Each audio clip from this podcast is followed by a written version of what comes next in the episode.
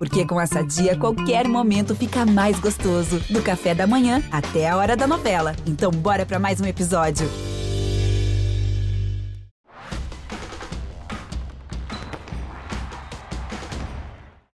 Muito bom dia, boa tarde, boa noite para você ligado aqui no Jornada das Estrelas, o podcast sobre vôlei aqui do GE. Globo. Toda semana a gente traz todas as novidades desse esporte que é o mais tradicional entre os esportes olímpicos aqui do Brasil. Ganha medalha na quadra, ganha medalha na praia e, claro, a expectativa é grande para as Olimpíadas de Tóquio no ano que vem. Eu sou Guilherme Costa e vou apresentar essa edição de número 56 do Jornada das Estrelas. E quem vai fazer companhia aqui para mim é o Marco Freitas, nosso comentarista de vôlei, de vôlei de praia, sabe tudo da modalidade. Fala, Marquinho, tudo bom? Fala, Gui, prazerzão estar contigo nessa nova empreitada para você, que conhece tudo de esportes olímpicos e, evidentemente, também do mais tradicional, aquele que nos brinda com o maior número de medalhas, voleibol de praia. Então, desde que nasceu em 1996, nunca deixou de trazer medalha para a gente. Então é muito legal estar participando com você, com esse convidado ilustríssimo. E vou deixar você continuar apresentando, porque só tem craque com a gente hoje. Que honra, Marquinho, que honra. Quem também está com a gente aqui é o João Gabriel, produtor de vôlei do Grupo Globo, né? Trabalha para a TV, para o site, para o Sport TV. Fala, João, tudo bom? Fala Gui, fala amigos, que honra estar aqui de volta ao Jornada. Estou muito bem acompanhado, estou até nervoso, que tenho tempo que eu não participo, então vamos que vamos. Estou aqui só para acompanhar, aprender um pouquinho com vocês. E o nosso entrevistado de hoje é o técnico Rubinho, que está no SESI Bauru nessa temporada, no SESI Bauru da Superliga Feminina. O Rubinho que trabalhou durante muito tempo com os homens, foi é, da, da, seleção brasileira masculina de vôlei durante muito tempo ali, assistente do Bernardinho, inclusive foi campeão olímpico nos Jogos de 2016. É o Rubinho que está com a gente. Fala, Rubinho, tudo bom? Tudo bom, Guia? Tudo bom, Marquinho? Tudo bom, João? Prazer estar com vocês aqui e falar de voleibol. Vamos lá. É, Rubinho, primeiro eu queria que você falasse um pouco. É, você agora está comandando um time feminino. Você durante muito tempo trabalhou com os homens, né, na, no vôlei de quadro. Eu queria que você falasse se você precisou de algum tipo de adaptação, de algum tipo de mudança no seu trabalho, ou você já estava acostumado, não muda muita coisa entre trabalhar com vôlei masculino e feminino. Bom, na verdade, eu estou me acostumando, né? É bastante diferente, né? O tratamento com as jogadoras, o treinamento, o próprio jogo em si é bastante diferente, então você tem que a primeira coisa é você entender como funciona o jogo, né? Como, como é, são coisas muito distintas. A fase que é mais importante, né? Como o jogo se decide. Então eu comecei a estudar, obviamente, o jogo ali um pouco antes e e, e claro que eu estou ainda me adaptando. Até comentei com as meninas que pelo menos umas duas semanas eu ia estar me adaptando ao treinamento em si. Né? Alguns pensamentos que eu tinha, obviamente, eu vou colocar em prática. Talvez as coisas não funcionem da forma como eu queira, enfim, mas é. Mas hoje eu posso dizer que eu já estou há duas semanas com a equipe, já estou começando a, a, entender assim bem o funcionamento da equipe, o tratamento com as meninas é, são bastante distintos, né, no naipe masculino e feminino, e, mas está sendo assim, um, um, dia a dia muito interessante, muito legal e de muito aprendizado. Estou gostando muito da, da, da, experiência de estar tá trabalhando com as meninas e, e, assim, uma fonte que talvez eu não pensasse de como você pode crescer bastante como técnico justamente nessa, nessa troca de naipes, de, de, de entendimento do jogo. Então estou bastante feliz com, com, a, com, a, com a jornada. E Marquinho, você que conhece muito bem o Rubinho, né, tem uma relação muito próxima a ele, fica à vontade aí para fazer a sua, a sua primeira pergunta, as suas considerações aí. Legal, Gui. Eu acho que até para a gente seguir nesse caminho que você abriu o nosso bate-papo, queria citar aqui alguns exemplos, né? Dos mais tradicionais, que podia ficar aqui no jornada toda falando só sobre isso, mas Rico McCutcheon, que é o neozelandês que foi campeão olímpico no masculino e vice-campeão olímpico no feminino nos Estados Unidos. Você tem o argentino Gil de Velasco, que trabalhou com equipes masculinas e femininas, foi campeoníssimo com a seleção masculina e começou o trabalho de renovação da seleção feminina que viria a ter o único título mundial que eles têm, se não me engano, em 2002, a seleção feminina da Itália. Foi o Velasco que começou também, de alguma forma, esse trabalho ali como referência, como estrutura, como trabalho de base. São... E os nossos ícones, né? Eh, Zé Roberto Bernardinho trocaram de naipe né? e obtiveram o sucesso que a gente sabe. As primeiras medalhas da história do voleibol feminino foram conquistadas pelo Bernardinho, depois todo mundo sabe do sucesso, e o Zé Roberto é, conquistou a primeira medalha de ouro no voleibol masculino. Depois a gente também sabe o sucesso dele no feminino. E para a gente dar um exemplo apenas do voleibol de praia, que também poderia ficar horas falando aqui, você tem a Letícia Pessoa, né, que foi medalhista tanto com o Alisson e com o Emanuel, como com as meninas, com a Shelda e com a Adriana. E aqui o comentarista que vos fala, também tive uma história bacana no voleibol de praia masculino e te conquistei medalhas também no voleibol de praia feminino. Então, acho que isso aí só agrega, só faz bem, só faz crescer o profissional é, nesse sentido. Né? Então, ainda nesse papo aí, para a gente finalizar com a pergunta e todos esses argumentos aqui, Rubinho, como é que surgiu é, essa história do feminino para você e como é que você reagiu ao convite? Como é que foi para você na hora? Assim, caramba, equipe feminina. Olha, surgiu assim muito, muito rapidamente, né? É, até após a minha saída do SESI, eu, eu fiquei muito é, vinculado a, talvez trabalhar provavelmente fora do Brasil, numa equipe masculina, provavelmente, porque, enfim, porque eu sabia que aqui no Brasil a gente teria poucas equipes e todas já estavam com seus devidos técnicos, então a, a recolocação do Brasil era muito difícil. Tinha também em mente que pela própria pandemia, pela própria situação do mundo, talvez até fosse muito difícil eu me recolocar nessa temporada. Né? Então, até estava até trabalhando, ministrando cursos tal, e, e enfim, é, num papo com, com, com o meu procurador, ele falou: olha, acho que talvez na próxima temporada podem surgir é, situações de feminino também, né? E o que, que você acha? Eu falei, cara, eu acho tranquilo, né? Acho que vou, só preciso me preparar, né? E assim, acho que talvez, eu diria que um tempo antes, eu, eu já comecei então a também focalizar. Eu estava num, num, período que eu estava meio que estudando um pouco do campeonato italiano, um pouco do campeonato polonês, sabendo alguma coisa do Oriente Médio, né? Porque eu, eu tinha que estar preparado para se pintasse alguma oportunidade em algum lugar, eu tá, eu tá já é, sabendo do que se tratava. E aí comecei também a dar uma olhada no feminino. Particularmente, eu comecei justamente na semana do, do, do feminino, na semana do Super Vôlei, né? E aí já comecei a tomar, começar a anotar as, as coisas, estudar, pegar informação, vídeos e tal. Então eu comecei a me preparar. Só que eu realmente, para o feminino, estava esperando que isso fosse acontecer ao final da temporada, mas já eu sabia, eu tenho que me preparar. Se eu vou assumir uma equipe na temporada 21-22, eu tenho que estar preparado. Então, e, e, esse era um estudo talvez bem mais profundo, porque o masculino era o meu meu métier até então, 30 anos de masculino, então era, era bem mais simples. E era uma função que eu, por exemplo, de fora estudava muito as equipes de fora quando eu estava na seleção. Então já era uma coisa bastante básica do meu dia a dia estar fazendo esse acompanhamento. E aí surgiu o convite assim rapidamente. E aí eu não titubeei, achei bastante interessante, né? Gostei da ideia. E, enfim, e assumi, e aceitei o convite prontamente e estou aqui agora desenvolvendo o trabalho, né? É, eu diria que talvez no meu perfil, eu, eu talvez até de ter um pouco mais de preparação, mas está tá sendo bem interessante. Estou gostando muito. Rubinho, você chegou a conversar com, com outros técnicos que fizeram esse movimento, como o Bernardinho, e você já tinha essa vontade antes, você tinha esse desejo, mesmo que não fosse uma coisa para agora, mas você já tinha essa, essa vontade de fazer essa, essa, essa migração também?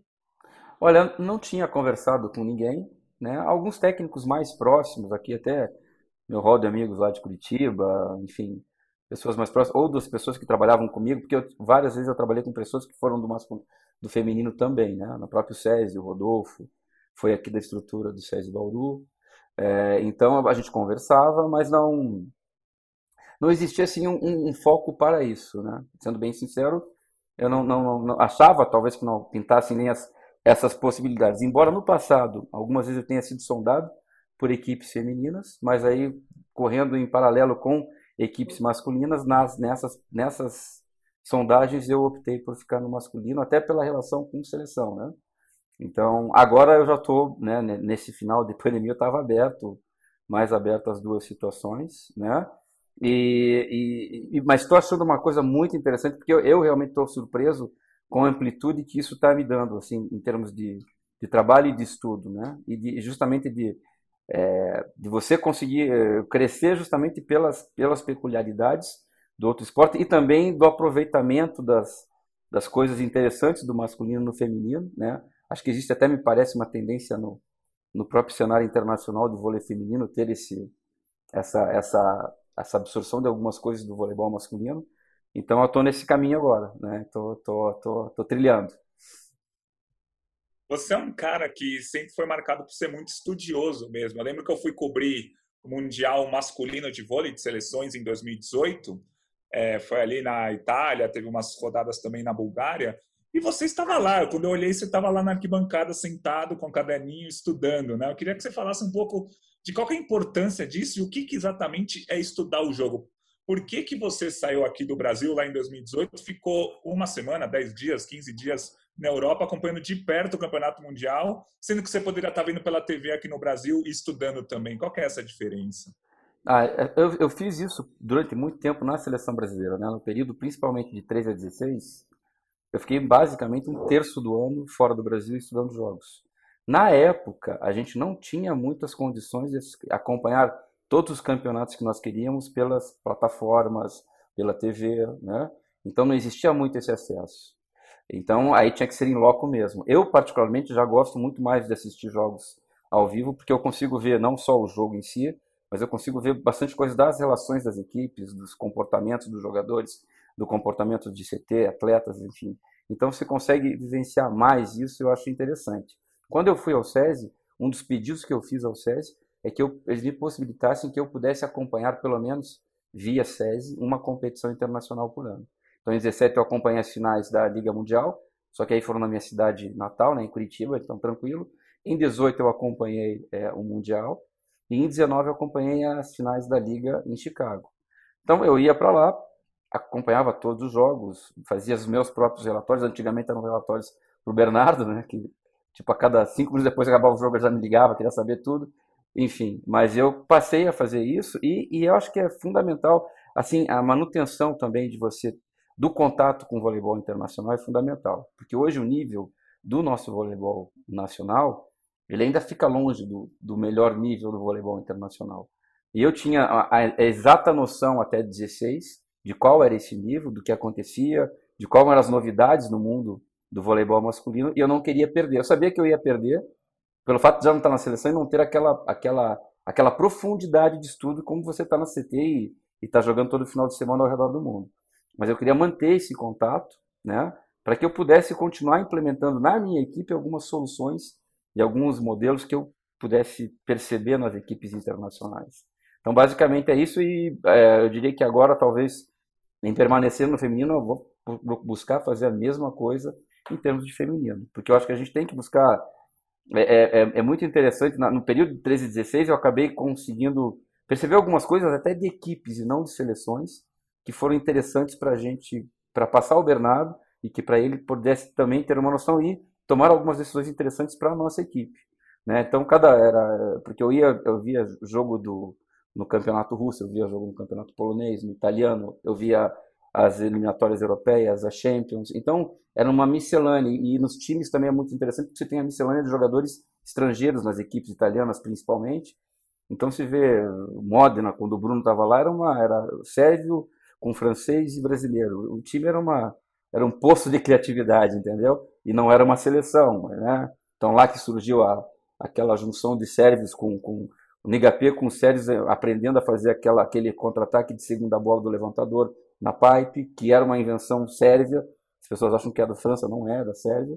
Mas o Nigapé se apropriou muito bem dela e passou para o resto do mundo. Né? Então, essas coisas são bem interessantes. Esse é um, é um dos focos que eu tenho. Hoje, obviamente, é mais fácil, porque a gente, eu tenho o campeonato italiano por, um, por plataforma X, eu tenho a, a, a Chev em, em outra plataforma, enfim, você pode acompanhar. Mas eu ainda gosto muito de ver o jogo em loco. Eu acho que eu consigo pegar mais informações. Assim. Quero aproveitar, Guia, e agradecer a nossa audiência. Tem uma galera que acompanha, sempre dá uns toques, sugere convidados. E muita gente é curiosidade mesmo, saber como é que estava o Rubinho, cadê o Rubinho? Todo mundo sabe do potencial do Rubinho, do conhecimento do Rubinho. Só como ele disse, o mercado é super complicado e, evidentemente, o Rubinho já tem uma história. Não é qualquer time que pode contratar o Rubinho. Né? Então, isso também foi um dificultador também nesse processo todo. Eu adoro essa plataforma que a gente pode dar uma certa viajada e conversar com gente que conhece e tal, para a gente bater papo sobre temas interessantes. essa coisa que o Rubinho falou, desse momento do voleibol feminino, buscando muita coisa do voleibol masculino, É, eu me lembro que quando o Bernardinho assumiu a seleção masculina, ele veio com muita referência do voleibol feminino.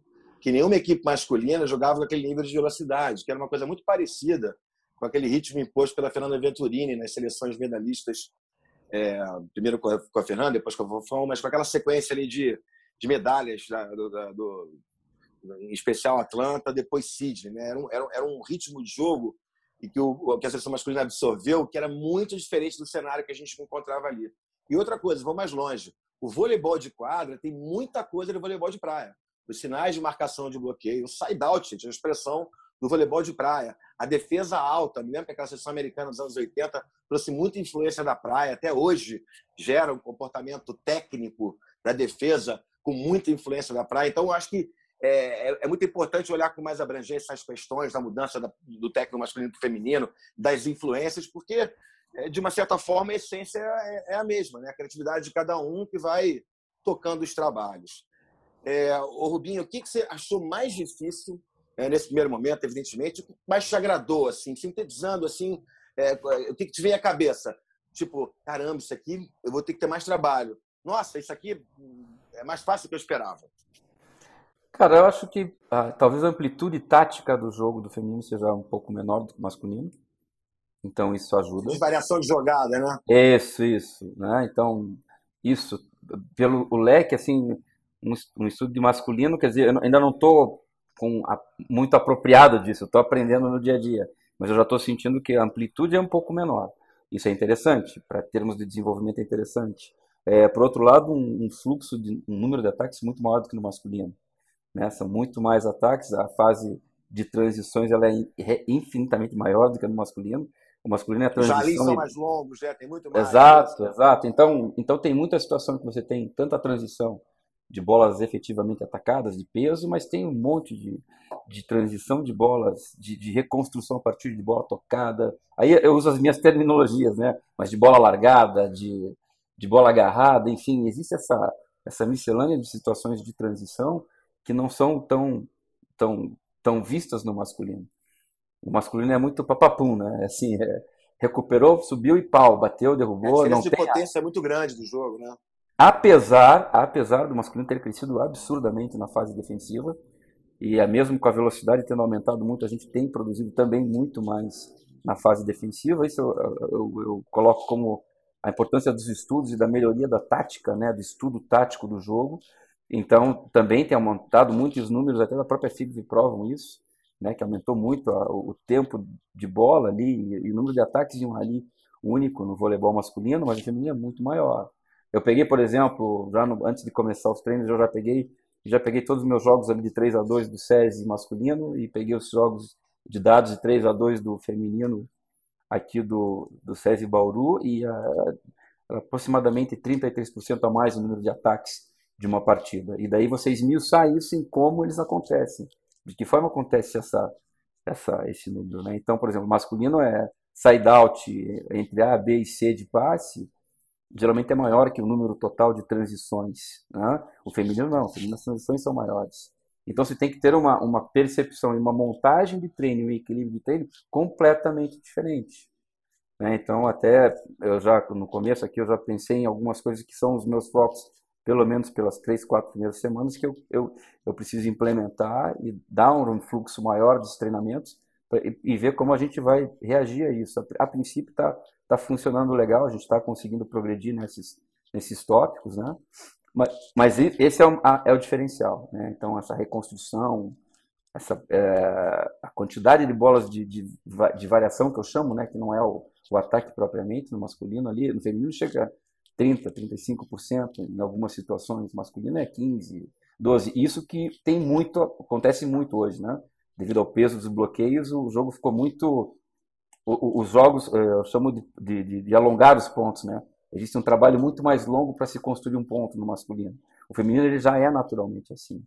Né? Então, então, o que, que interfere nisso e como você consegue reconstruir bem essas situações para ter sucesso na tua transição, no teu contra-ataque, entendeu? E aí, cada jogo é uma, é uma, é uma escola, né? Cada jogo é, uma, é um novo estudo e você testa algumas coisas. Opa, isso aqui não vai acontecer. Eu já me peguei no meio do jogo falando para a CT, olha, isso aqui, a partir do próximo jogo, é zero. Vamos fazer dessa forma já já mudei alguns princípios do que eu tinha imaginado.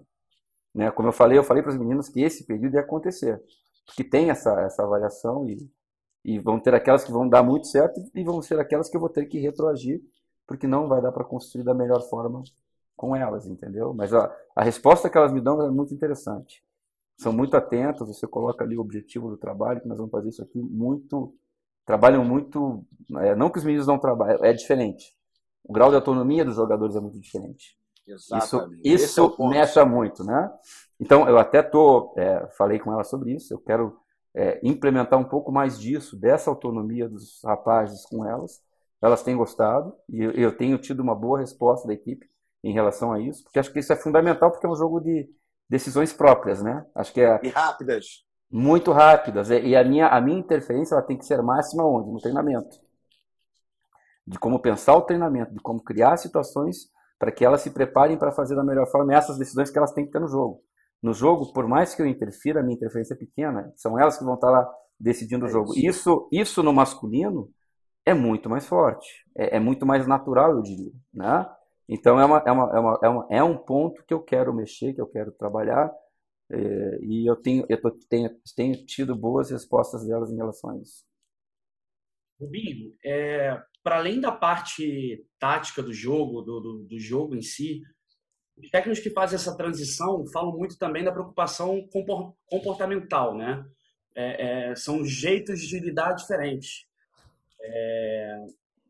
Já conversei muito com o Zé Roberto sobre isso. Quando ele fez essa transição, ele teve essa preocupação porque trabalhar com os homens é uma coisa, trabalhar com as mulheres acaba sendo diferente. Você tem que ter outras preocupações além das que você já está acostumado. Como é que tem sido isso para você? Você já conseguiu sentir essas diferenças também? Ou é algo que você vai ter que realmente aprender durante o caminho? Eu estou aprendendo, mas eu, eu é, essa da, sobre a autonomia eu senti rapidamente. Porque o dia a dia já te mostra isso, entendeu? Mas eu conversei com elas a respeito disso, então a gente está trabalhando sobre isso. E é óbvio que eu sinto bastante diferença no jogo, né? justamente das nuances do jogo, elas são maiores. O jogo masculino hoje ele está com muito mais nuances do que no passado. Há 10 anos você não via um jogo masculino com oito pontos na frente empatar. Hoje acontece. Isso não acontecia no passado. Eu, eu digo, atrelo isso também a uma questão até geracional porque as gerações são muito diferentes. Então, a geração lá 70, 80 desse, de nascimento é muito diferente da que nasceu depois de 90. Pelo próprio mundo que eles viveram, entendeu? Mas eu sinto essa diferença na, na direção da equipe na quadra, eu tenho trabalhado. Né? Por outro lado, eu acho muito interessante quando você, e isso é uma das coisas muito interessantes de sair do masculino e feminino, e o vice-versa da mesma forma, de você ver como, como o naipe tem alguns dos seus estereótipos, entendeu? E isso, para mim, e eu que gosto de estudar essas questões de estereótipos exagerados, eu já percebi na hora, falei, mas por que, que a gente não pode fazer assim? Ah, porque a gente faz assim e tal. Mas por que, que a gente faz assim? Né? É porque a gente faz assim, porque isso tem no masculino. Exatamente igual. A gente faz algumas coisas masculinas que todo mundo faz. E é, é, tipo, é meio próprio do métier do voleibol masculino, assim como tem os do métier do voleibol feminino, entendeu? Então é legal quando você sai, você olha de fora, não, mas isso pode ser feito por aqui, por aqui.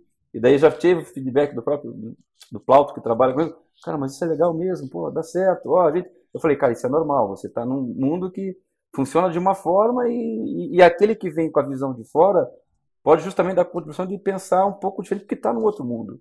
E, e eu acredito que é exatamente a mesma coisa quando a troca se faz do feminino para o masculino, entendeu?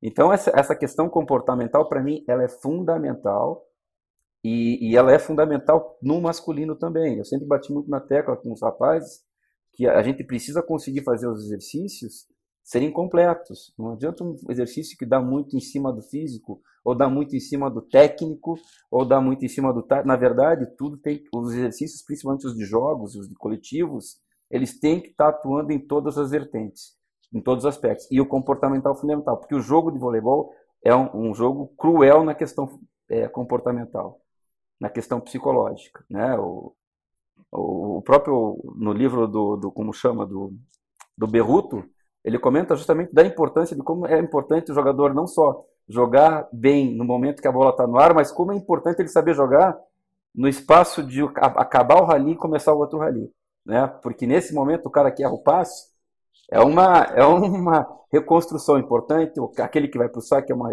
é um momento importante. Então, todas as questões, você precisa trabalhar essas questões psicológicas e comportamentais nos teus trabalhos táticos também. Porque aí você vai estar preparando efetivamente o teu atleta para as demandas que o jogo tem, entendeu? Se você não fizer isso, daí fica o surprise no meio do treino, do jogo, de que, ah, mas por que já... Pô, as pessoas precisam viver as coisas para poder responder bem aquelas, aquelas situações, entendeu? Então, acho que isso é um ponto importante de nós, técnicos, de construir essas situações para que os atletas estejam mais preparados para os momentos da, efetivos de decisão do jogo. E, Rubinho, pegando aqui a tabela da Superliga, até o momento que a gente está gravando esse podcast, né, ainda não foi a quarta rodada, que será nesta sexta-feira, a gente tem cinco times ali com três jogos e três vitórias: o Praia, o Sesc Flamengo, Osasco, Minas e o César Bauru. E é mais ou menos o que os comentaristas, analistas desenhavam. Né? A gente fez uma matéria para o GE. Globo, falamos também muito no uhum. Sport TV sobre isso. E os principais analistas falavam que esses cinco seriam as principais forças. O Barueri talvez um pouco abaixo, tanto que nesse momento está em sexto mesmo na tabela. Eu queria que você falasse se, se já deu para você analisar os principais adversários do e Bauru e se dentro desses cinco times, né, Praia, Minas, Osasco, Sesc Flamengo e e Bauru, você vê um time acima dos outros, ou dois times acima dos outros, você acha que esses cinco estão mais ou menos no mesmo balaio ali, na mesma briga pelo título? Olha, eu acho assim, eu não analisei todos eles especificamente, até porque não dá tempo, então eu estou eu tô fazendo o, o, escrutínio da equipe ali na, no, pré-jogo, né, no pré-jogo que eu digo, mas nem na semana, né, porque eu tive até rodada de tipo jogar no sábado jogar na segunda. Mas eu estou fixando as equipes, mas eu tenho visto jogos na TV, tenho visto os jogos, mas aí não com um olhar tão específico, né? Acho que gostei muito da, da performance do Praia nas duas competições que jogou e venceu. Achei, principalmente na segunda e principalmente nas duas finais, um jogo muito interessante, né? Mas eu acho que, que, que existe uma, uma qualidade grande, um número maior de equipes de alta qualidade em relação ao masculino desse ano, por exemplo.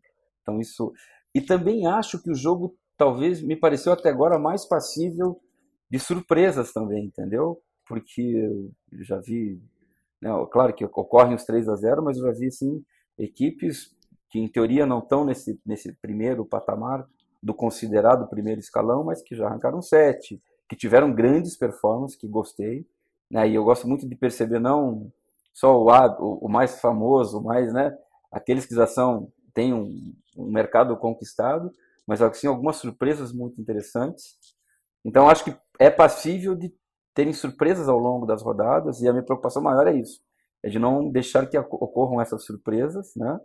E, enfim, gosto sempre, sempre gostei de tratar todo mundo igual, assim, estudo mesmo. Não tem muito espaço para time A e time B, esse é fraco, esse é forte, tem não. Acho que é trabalhando justamente para que as coisas aconteçam de forma fáceis no jogo. Mas também tenho percebido que isso, mesmo ao longo do jogo, com uma grande dominância, a gente, por exemplo, no último jogo a gente faz um set muito positivo e acaba perdendo o segundo também de uma forma é, bastante impacto. Uma, uma, sequência de saque muito pesada pode complicar muito a situação do jogo, entendeu? Então acho que eu acho que sim, que tem muito equilíbrio, mas eu talvez diferente do masculino, eu acho que os riscos talvez com outras equipes também são talvez um pouco maiores até agora, pelo menos, a minha percepção do que no masculino é, que talvez algumas equipes assim a, o, aqueles que estão muito na ponta eles têm uma uma uma possibilidade muito superior às equipes de baixo que estão mais atrás da, da classificação mas isso ainda é uma percepção de, de três rodadas não posso dizer que é, talvez daqui a, a no turno eu possa ter uma opinião diferente para vocês é, Marquinhos, você colocou esses cinco times ali na sua primeira análise, mas colocou dois ou três um pouco acima, né? Foi um, não foi tão ampla a sua análise com cinco times favoritos totalmente, né? É, eu, eu, eu assim, sinceramente, não consigo achar, uh, com todo o respeito que eu tenho pelo Zé Roberto, e meu respeito é gigante por ele, ele já aprontou muito com essas meninas de Barueri, mas é um outro contexto e é uma outra equipe. Então, o Zé é um dos melhores técnicos da história de todas as modalidades, mas ele não é mágico. Então, realmente, ele vai agregar mais valor ainda se ele chegar com esse time. eu vou falar assim, ele também é mágico, entendeu? Porque, assim, é a questão do investimento, a questão da pouca experiência, tem muita coisa que envolve. Acho que ele pode até conseguir um resultado surpreendente ou outro, agora sustentar para chegar numa final de Superliga, eu não imagino. É, eu já até achei em algum momento que você tinha um time talvez um pouco melhor do que o outro, tal, mas vendo esse início de competição, ainda não vejo, sinceramente, vejo sim que o Praia obteve resultados importantes, super importantes para a história recente do clube. Um, um tricampeonato na Supercopa Brasil não é para qualquer time. Venceu o Super Vôlei, ainda numa circunstância delicada, né, em função de tudo que a gente está vivendo e tal, mas é um título super importante também. Mas, ao mesmo tempo, vejo o Osasco se encaixando, eu vejo o Sesc Rio, com o Sesc Flamengo com tantos problemas, conseguindo vencer, passar por seus, seus obstáculos. Vejo também o César Bauru absorvendo bem a chegada do Rubinho. E o Minas, que está um pouco claudicante nesse começo, mas a gente sabe que aquela espinha dorsal ali é um absurdo. Né? É, é, é Leia, é, Gataz, Thaís e Macris, se tiver arrumado ali, é difícil ganhar do Minas. Então, eu estou tendendo mais ainda para o equilíbrio do que naquele nosso primeiro bate-papo. Eu, eu, eu adorei quando vocês falaram dessas questões comportamentais, porque eu sou assim fanático com essas relações humanas, né? Até brinco que o meu RH não é dos recursos humanos, é das relações humanas. Sempre foi uma preocupação no meu trabalho. Eu queria que o Rubinho contasse para a gente, explicasse para quem nos acompanha, porque o Zé Roberto sempre falou do quanto foi importante, até para a preparação dele em relação ao voleibol feminino, o fato dele ser pai da, da Ana Carolina e da Chara da minha filha, da Maria Fernanda. Né? Então, nesse sentido, o Rubinho ainda é superior ao Zé Roberto, né, Rubinho? Conta pra galera quem são essas meninas, a Giovana, a Bela e a Júlia. E, e, onde é que essa relação com elas pode te ajudar nesse primeiro momento, esse impacto, cair no meio de um monte de moças que têm mais ou menos a idade das suas filhas? Isso está sendo muito interessante, cara, porque, bom, primeiro são quatro mulheres em casa, né? As três e mais a, a Rene, a Rejane, minha esposa, e, e, eu convivo nesse meio, né? Geralmente perdendo sempre as batalhas em casa, para esse grupo, né? Aprendendo um absurdo com elas, né? E, enfim, me ensinam muito no dia a dia. E agora, na equipe, muito interessante, porque elas estão mais participativas, estão acompanhando mais os jogos, né? São super fãs das meninas já, né? Fala, pai, fala para tua atleta tal do cabelo dela que eu achei espetacular, tal. É, então elas, elas me ajudam sobre isso, né? E, e isso é muito legal, isso é muito bacana. Então as três estão focadas, a Rejane também da mesma forma, assistem todos os jogos, comentam, falam, é, daí falam das particularidades, mas o jogo demora mais, né, pai, e tal. Eu falei, é, filha, é diferente, né, os meninos talvez mais pesados, tal, talvez não mais pesados, obviamente, mas me ajudam bastante, assim, e, e tem me dado feedbacks ao, a cada jogo, tem me dado um feedback bem bacana, inclusive quando eu vim, porque me conhecem, sabem da minha forma de, de agir, pai, você não faça isso, faça assim, não faça assim. Então tem sido, tem sido divertido, assim, cara, essa, essa Está te ajudando na abordagem, digamos assim. Muito, né? muito. E, e, outro ponto muito divertido é assim, né? Ah, ah, essa aqui tem a idade da Isabela, essa aqui tem a idade. Agora, dia 15, a Gi fez aniversário, no mesmo dia aniversário da Carol Leite. Né? A Carol tem um ano a mais do que a Giovana, fez 28, a Gi tem 27, no mesmo dia. Tal. Então eu tenho essas relações dessa aqui é da idade da Júlia, idade da Bela. Então eu vou vendo assim alguns comportamentos parecidos, né? assim muito parecido com as minhas filhas, né, o jeito delas, as coisas que gostam, tal. Então isso é bacana. Eu vou, eu vou me aproximando, assim, muito muito interessante. Tem um bom, tem um bom, uma boa retaguarda para me ajudar nas, nas relações com elas. É um belo de um facilitador, né, Rubinho? Porque fazer muito. essa mudança de repente, sem ter o preparo, deve ter facilitado muito dessa convivência dentro de casa. Não, sem dúvida. E elas, e elas elas mesmas tomaram a frente em alguns comentários a respeito. Ó, não faça assim, não faça. Mulheres não gostam disso, tal. Falei, tudo bem, tudo bem, tudo bem. Pai, esse seu comportamento não vai dar certo. Falei, tá bom, né? Então, né, é, é muito engraçado. É, e assim, claro, mesmo em casa são totalmente diferentes, né? A Bela é totalmente diferente da Julia, enfim, de atividades, tudo. Então, mas cada uma me abastece de uma forma, né? Então é, é bastante interessante. Rubinho, a gente tem acompanhado é, uma grande polêmica dessa Superliga até agora é, é a quadra, né? É, opiniões de, dos dois lados. Aqui no Rio tem a questão da, da maresia que acaba influenciando bastante. Então, muita gente reclamou que a a, a, o piso estava muito escorregadio, aconteceram alguns, é, alguns incidentes complicados, e mas também tem gente reclamando o contrário, tem gente reclamando que a, é, é que a quadra não está conseguindo ter o, o, o, deslize correto na hora de fazer uma defesa. A gente viu a Jaqueline, por exemplo, mostrando machucado durante o jogo. É, o que, que você já conseguiu acompanhar em relação a isso? Você, o que, que tem sentido em relação a essa questão? Tem muita gente que fala que é, é mais uma questão de adaptação, outros reclamam que realmente é um, é um é problema que precisa ser lidado durante a, é, o mais rápido possível durante a Superliga, né? O que, que você tem sentido desde que você voltou, desde que você está à frente do SESI? Bom, a primeira coisa que é e, e, que justamente atinge esses dois pontos que você falou é que são, tem dois tipos de piso diferentes. Isso é um fato. Né? Existe um piso que ele é, é, digamos assim, ele é mais esse que não deixa você escorregar, é, que é o piso, por exemplo, do Pinheiros. Eu joguei no Pinheiros, o piso é travado. Mas ele, ele é o, o modelo do, do, piso, ele, ele é mais, como, eu não sei como é uma palavra para te designar, mas assim ele é mais rugoso, sabe? Ele tem mais ranhuras profundas. Esse é um piso que não tem deslizamento. O nosso piso que veio para cá, ele é as ranhuras são somente ranhuras, entendeu? Eu até brinquei para as meninas, ó, quando a gente vai ter que ter agora tênis tênis slick e tênis mole, entendeu? Tipo Fórmula 1, porque assim, é, são diferentes. Um escorrega e o outro trava. É isso que eu percebi. Eu já o nosso é de um jeito, o do Pinheiros é de outro, né? Eu não tive problemas no jogo do Fluminense. Os meninos do Fluminense lá parece que conseguiram fazer um tratamento. A quadra foi tranquila, não houve problema. Mas no nosso primeiro jogo aqui a gente teve problema. A gente tentou colocar o, aquele produto que se usa na, na ginástica, mas daí foi colocado com água, ele ficou mais escorregadio.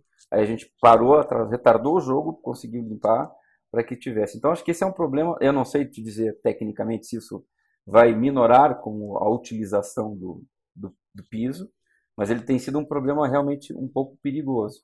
Então, das minhas partidas, eu tive uma partida que, que eu realmente fiquei preocupado, que foi a nossa partida, a nossa estreia em casa.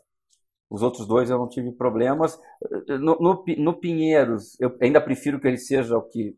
É melhor ainda travar de você usar algum um elemento para deslize do que propriamente do que um que desliza, que escorrega muito, porque esse, esse é muito mais fácil de lesionar, entendeu? Acho, acho muito perigoso. Alguém pode realmente ficar fora de rodadas do, do campeonato, isso é, isso é muito preocupante. Eu espero, particularmente, que talvez o próprio utilização dele modifique. Eu vi alguns comentários, inclusive, da CBG sobre isso.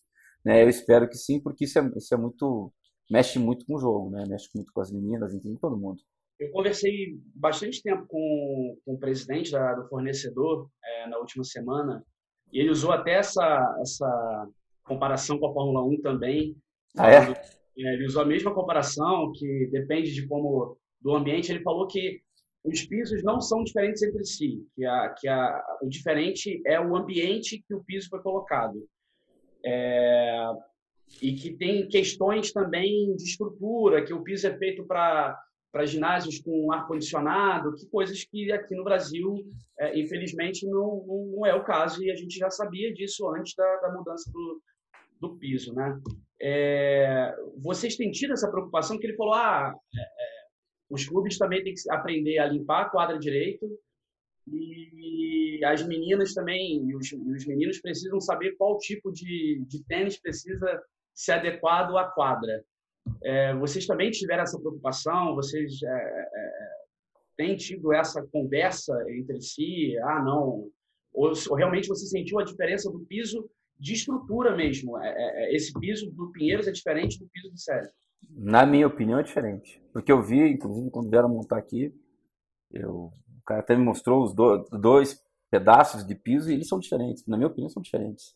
Porque um é, você tem, é, é uma ranhura e o outro é uma, é vaginado, assim, sabe? Então é, é, diferente, na minha opinião. Pelo menos o que eu vi do, do Pinheiros até agora, ele é diferente do nosso piso aqui.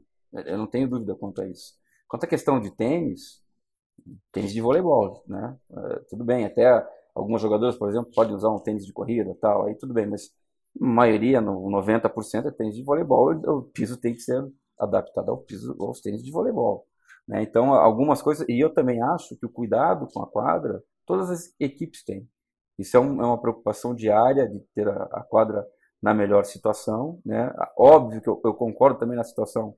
Trabalhei muitos anos em Saquarema, óbvio, ali no Beira-Mar é completamente diferente. Então, eu lembro que os meninos lá cobriam a quadra, inclusive, ao final do dia, né, enquanto não se usava as quadras para que o efeito fosse menor, porque realmente pegava. Né, e isso, sim, claro que eu, eu, eu tendo a, a concordar. Mas a, a quanto à questão de, de, de, de, de cuidados, acho que todo mundo cuida bem. Entendeu? Aqui no nosso ginásio é muito bem cuidado, nas duas quadras. E não creio que seja. Tanto que eu falei que o piso que me assustou um pouco aqui com a gente, no Fluminense eu joguei e foi, e foi, foi muito bom. Eles já a, a, conseguiram criar um. Não, não, eu confesso que eu não perguntei qual foi o produto que eles usaram, mas eu, eu, até o nosso, o nosso supervisor conversou com eles a respeito, justamente para que a gente pudesse adotar um procedimento similar aqui em Bauru. Então, acho que esse cuidado tem. Então, eu não gosto de falar, não, é totalmente ruim. Não, não é isso. Mas acho que também não, não se pode passar também para as equipes uma, uma questão que não seja verdadeira. Acho que sim, e para mim a questão da, da, da, diferença de um piso para o outro, pelo menos eu vi, o meu é diferente do Pinheiro, isso eu tenho certeza. É um tema importantíssimo nesse, nesse começo de temporada do voleibol brasileiro. E a gente está chegando já ah, perto do fim do nosso Jornada das Estrelas. Queria jogar a bola para o Marquinho para ele fazer a última pergunta ou a última consideração. Fica à vontade aí, Marquinho. Gui, estou me esforçando aqui para minha cachorrada não vazar no nosso áudio. Se vazar, peço desculpas à nossa honrosa, na nossa honrosa audiência. Mas eu quero dar um pitaco em relação a essa questão do peso, porque eu acho que tem muita discussão, evidentemente, tudo que está sendo dito, que foi muito bem colocado pelo João. Acho que é importante que gente do tamanho do Rubinho possa também opinar para a gente buscar uma solução mais rápido possível, porque enquanto a gente vai tentando achar o caminho correto, tem gente jogando, tem gente se arriscando. E, inclusive, o maior questionamento é esse, é o mesmo questionamento que fiz, se não me engano, em Pequim. Rubinho é melhor do que eu nisso. Que uma bola foi inaugurada durante os Jogos Olímpicos, coisa que, que, não, que não dá para entender. E aí você tem um, um, durante uma Superliga você vai testar um piso. Por que, que não poderia? Eu, eu entendo as circunstâncias, o momento que a gente está vivendo, mas a gente poderia muito bem ter começado a temporada é, de uma outra forma, deixando os clubes é, com tempo para é, preparar esses pisos para que eles se tornassem oficiais a partir da virada do ano, depois das festas, enfim. Ah, meu questionamento é esse, porque eu não vejo na Fórmula 1, numa competição, eles testarem um asfalto, não vejo uma grande banda testar um palco na hora da grande apresentação. Então, esse é o meu maior questionamento. Quer dizer, durante o, principal evento, a gente está testando o que é mais importante, né? que é o solo onde as estrelas pisam. Então, esse é o meu maior questionamento nessa história toda. Eu queria aqui é, é, aproveitar essa história do Rubinho, como ele tem uma história lindíssima na seleção brasileira.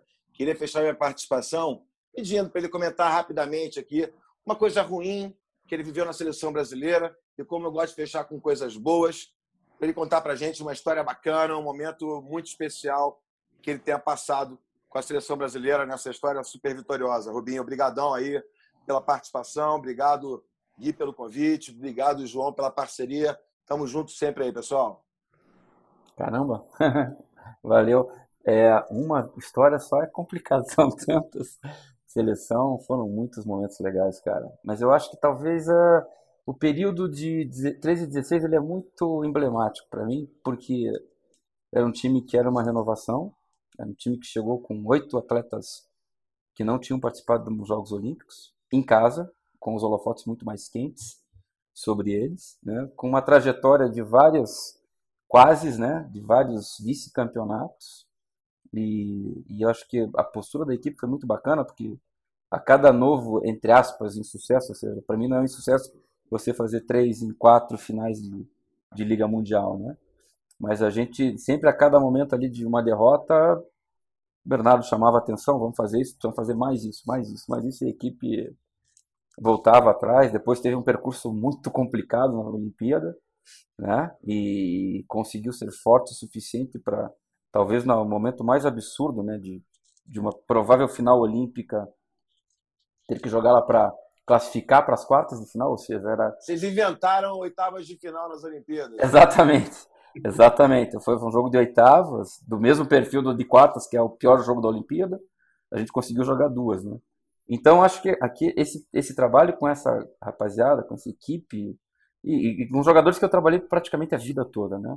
Então, ali na seleção de 16, tinha jogadores que trabalharam comigo no São Bernardo, tinha jogadores que eu trabalhei desde a seleção Rio, né? Então, a grande maioria, né? Acho que só os cada que eu não que eu não trabalhei na base. Então, é, é, é, foi uma, uma jornada muito bacana. Eu diria, não foi um momento, mas foi todo um percurso de, tipo assim, de você tomar-lhe um, uma pancada e você levantar e continuar trabalhando e continuar acreditando no processo, continuar acreditando na jornada, né? E continuar. Então, isso foi muito bacana. Acho que fechou com chave de ouro e depois daquelas, daquelas oitavas, a gente ainda sofreu nas quartas e depois a gente teve um, um percurso impressionante, né?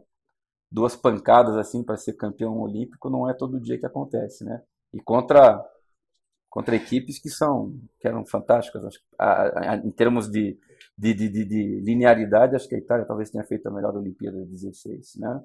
Mas sucumbiu a gente na final, ainda bem, né? A gente conseguiu passar por esse jogo. Então acho que talvez essa jornada tenha sido uma coisa muito, muito muito gratificante, porque é, é, é, no esporte é isso, cara.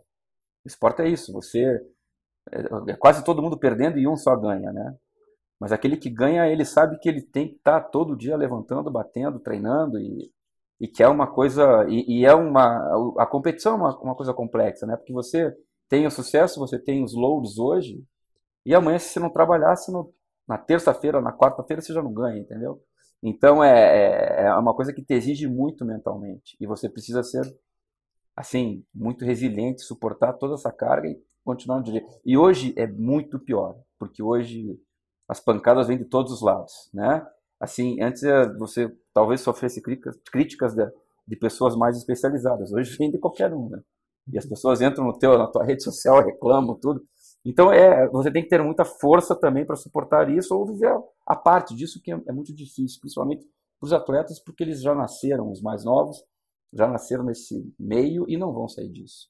Então são cobrados. Então eu gostei muito dessa jornada de 16, claro que tive, sei lá, a, a, outra época a gente ganhou 11 competições internacionais sequenciais. Quer dizer, ninguém fez isso na história. Para mim o time de que eu não cheguei a participar do ciclo inteiro 2004 mas eu cheguei, eu participei em 2006, que foram os dois melhores times da história do, do voleibol, para mim. 4 e 6. Para mim também. Pra mim também. E, e 4 acho que é mais ainda, porque 4, nenhum time do mundo vai ter aquele quarteto de ponteiros na história. Né? A qualidade daqueles quatro caras. Ponta que eu digo porque ponta é, um, é uma posição muito particular, né? É, enfim, é a base do time ali, né? E, e aquele quarteto de ponteiros do Brasil 2004 é. Giba Dante, Nauber, Nauber e Giovanni. Eu acho sensacionais. Sensacionais. É, não tem quem consiga fazer isso hoje, entendeu? Vai ter uma diferença. E ali os quatro eram. Eu digo, o time inteiro era fantástico, né? Um time que tinha. Eu costumo brincar, né? O Brasil da, daquela geração é assim: tinha quatro ou cinco jogadores fora de série. Quatro ou cinco, na minha opinião. Quatro ou cinco. Era como se. Eu como se, se por exemplo, a França tivesse hoje quatro Nigapês, ninguém ganhava deles. Eles têm um e eles incomodam. Estão sempre na, na Se tivesse quatro, ninguém ganhava. Quando você tem jogadores fora de série em conjunto, é, é muito difícil. Né? Então, para mim, aquela equipe foi sensacional. Mas talvez assim como é, eu gostei muito dessa, justamente porque não era, não tinha talvez tanto peso individual que as nossas outras gerações que venceram a Olimpíada tinham, né? Eu cheguei a ver comentários que o time não era muito fraco para ser campeão olímpico, né? chega a ver essas coisas absurdas. Mas é justamente por isso que eu valorizo muito, e claro, valorizo todos os períodos, mas ali um trabalho de conjunto dos atletas, comissão técnica, né, pelo Bernardo, que eu achei sensacionais. Rubinho, eu queria só que, só para é, é, finalizar essa nossa conversa também, eu queria agradecer a todo mundo, Marquinho, Gui, é uma honra estar por aqui de novo. Rubinho, você falou é, é, é da importância também de saber aguentar essas críticas nas redes sociais. Fiquei curioso de saber um pouco mais como você lida com isso. Você costuma é, observar, acompanhar essas críticas de redes sociais ou você tenta ignorar um pouquinho também? Na verdade, eu sou old school, né, cara? Então, eu não sou muito bom. Se, se, por exemplo, no Instagram lá, eu, às vezes brincaram com você. Você tem Instagram há tanto tempo, você tem cinco, seis postagens. Esse sou eu, entendeu? Então, não, elas não me afetam muito, eu não, eu não acompanho muito. Já vi várias críticas e eu levo mais na boa, assim, eu não, não acho que talvez até por não ter vivido intensamente isso, talvez mais jovem, eu passe mais batido por isso, isso não me incomoda e eu não fico tão tanto full time nisso. Acho que isso é bom, mas eu acho que isso mexe muito com os mais jovens, porque esse é o meio de é o, é o, é o modus operandi deles, né? Então, é preciso que se trabalhe isso, é preciso que se converse com os atletas sobre isso para suportar essas cargas. Ou por vezes até se retrair um pouco, porque fica muito tóxico por vezes, né? Porque eu digo assim, é uma, é uma coisa você ter críticas de pessoas especializadas tal, e eu não, não tem nada a ver. O, o, o torcedor pode, pode fazer o que quiser, mas o problema é que, eu não sei se só no Brasil, mas eu acho que no Brasil e meio que talvez uma crítica internacional, mas no Brasil é muito agressivo, é, se, se, se, se muda a situação se vai ao ataque pessoal, e é outra coisa, né? Todo mundo trabalha e, por exemplo, a gente está falando de pessoas que, ó, o cara é campeão olímpico, o cara é campeão mundial, quantas pessoas na sua área de trabalho, no dia a dia, tiveram nesse topo do mundo que, por exemplo, esses meninos, essas meninas estiveram, entendeu? E é muito fácil hoje você bater nessa pessoa, ah, amarelou, tá com medo, entendeu? Quer dizer, isso é um absurdo. Então eu acho que é, é um ponto muito importante para se, para se trabalhar. Mas eu talvez atinja menos porque eu não sou tão tão partícipe desse mundo assim, né? Sou meio ao contrário, eu preciso participar um pouco mais. Sou bem cobrado, os meus filhos me ajudam nisso também, tentam me ajudar, né? Porque quando eu tenho que fazer alguma coisa dessas eu não sei fazer, elas me ajudam, tal. Minha esposa também, mas acho que tem que ter um, um certo cuidado.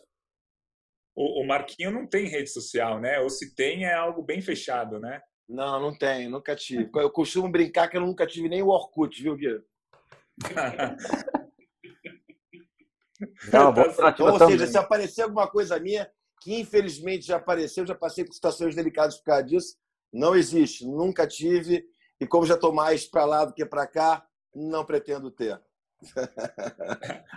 É isso aí, a gente conversou muito de vôlei hoje, falamos do vôlei feminino, relembramos um pouco do vôlei masculino também, que tem tido grandes resultados nas últimas temporadas. Aliás, o vôlei masculino vem é, há 42 anos aí conquistando bons resultados. A gente fez uma, uma análise outro dia no Globoesporte.com, no GE. Que desde 1978, ou seja, 42 anos, o Brasil não fica fora dos seis primeiros colocados em uma grande competição. E nesse período de 42 anos, a gente teve 30 ligas mundiais, né? hoje Liga das Nações, 11 campeonatos mundiais, 10 Olimpíadas, 10 Copas do Mundo, 7 Liga dos Campeões, e o Brasil sempre entre os seis primeiros. É um negócio impressionante. Muda geração, muda técnico, vem crise, tem derrota triste nas quartas de final, mas sempre ali entre os seis primeiros. Então é um negócio impressionante a seleção masculina de vôlei. Claro, a gente está na expectativa que o ano que vem o Brasil consiga brigar por uma medalha. O Brasil que vem de quatro finais olímpicas e cinco finais em campeonatos mundiais. Foi um prazer fazer essa edição de número 56 do Jornada das Estrelas, com a produção da Erika Hideshima, com a edição da Bárbara Mendonça, coordenação do Rafael Barros e a gerência do André Amaral. Muito obrigado a todos, Marquinho, Rubinho, João Gabriel. Foi um prazer estar ao lado com vocês e o podcast volta na semana que vem. Um abraço.